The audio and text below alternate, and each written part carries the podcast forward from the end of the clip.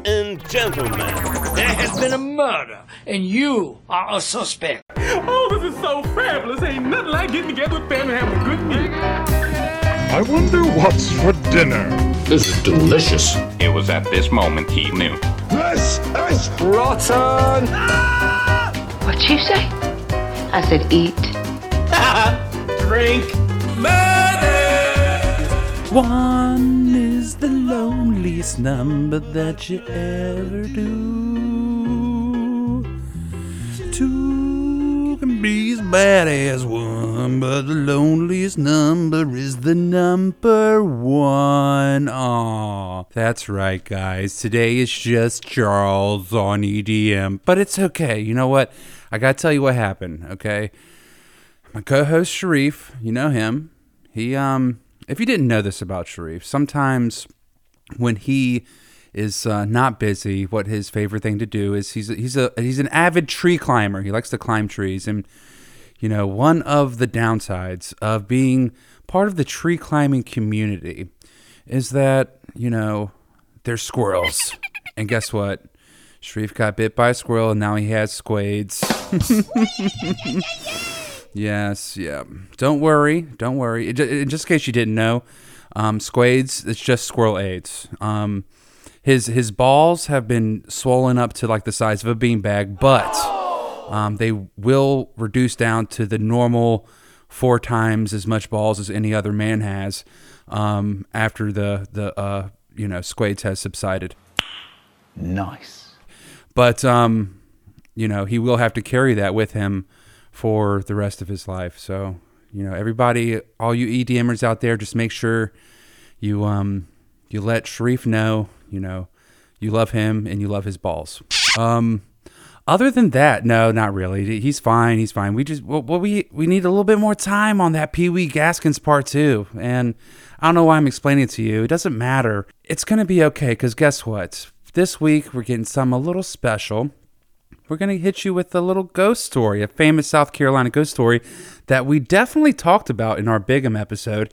And I thought this would be the perfect time to go over this awesome ghost story with y'all. Just mano y mano, Charlie Charles, just giving it out to you.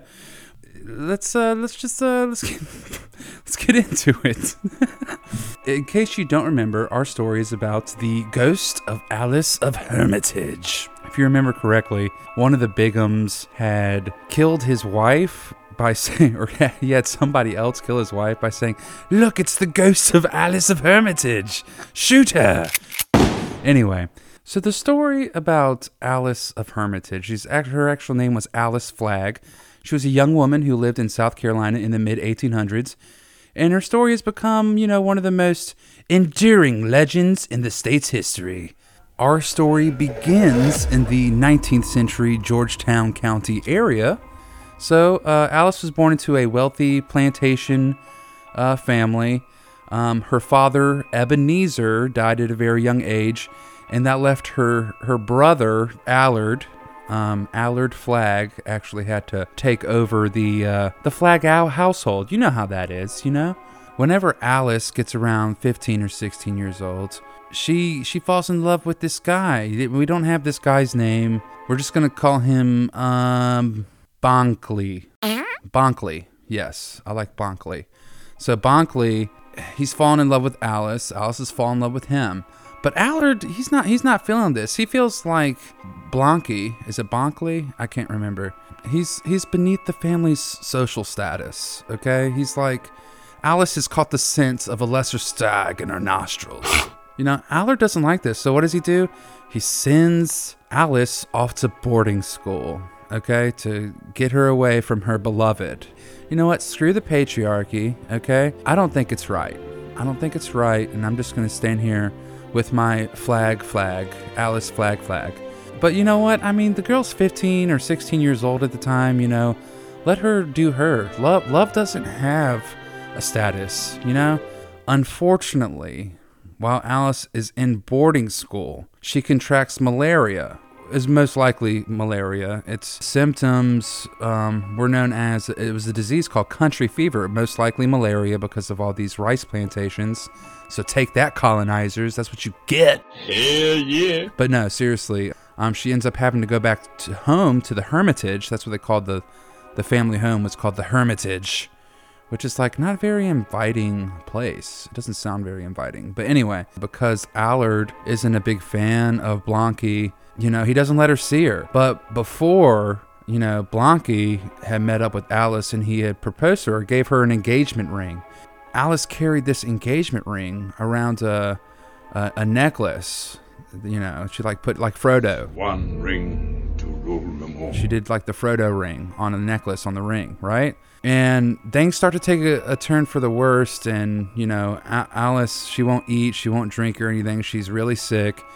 Unfortunately, uh, Alice slips into a, a comatose state, and while caring for his uh, sister, Allard finds that ring tied around her neck, and he removes it and tosses it into a creek. And when Alice wakes up one day, she discovers that her cherished ring was gone. And the story claims that her spirit still to this day haunts the grounds looking for that ring. There's also other variations of the story that also place Alice's ghost, who's known as the Lady in White at All Saints Episcopal Church, because that's where, like, I guess her family is buried or something. But anyway, um, there is a grave marker there. It only has Alice written on it. And there's like people that still go there today and they, they put little rings on Alice's tomb. But yeah, people still put like rings and stuff. It's actually really cool. So yeah, she haunts those those two places, you know, trying to trying to find that ring. You know what I'm saying? That's that's right, Beyonce.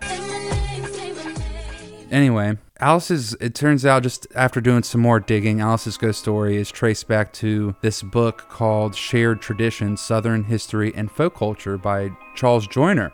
You know, he made this story and printed it in 1946, and uh, you know, it's it's been a part of South Carolina history ever since. And you know, it's not very long, but you know, we did say that we would talk about it in a future episode, and here it is. So, um, yeah, I hope you enjoyed this little little tidbit. I'm sorry it's not your your standard full length episode, but you know, sometimes you just need that little bit, that little bite, just to get you over. And I hope that I supplied that for you. Of course, um, you know, make sure you follow us on all our delicious social medias and also check out our website. You know, it's eatdrinkmurder.com and if you have any like direct messages you want to DM us, just email us at eatdrinkmurderpodcast at gmail.com. Okay? And uh, I think that's going to do it for this little teeny episode. Until next time, guys. Uh, we'll, like, you know, we'll, we'll, we'll, we'll see you then. You know? We'll see you then. Bye bye. Oh, that's a hot one. That's a spicy meatball.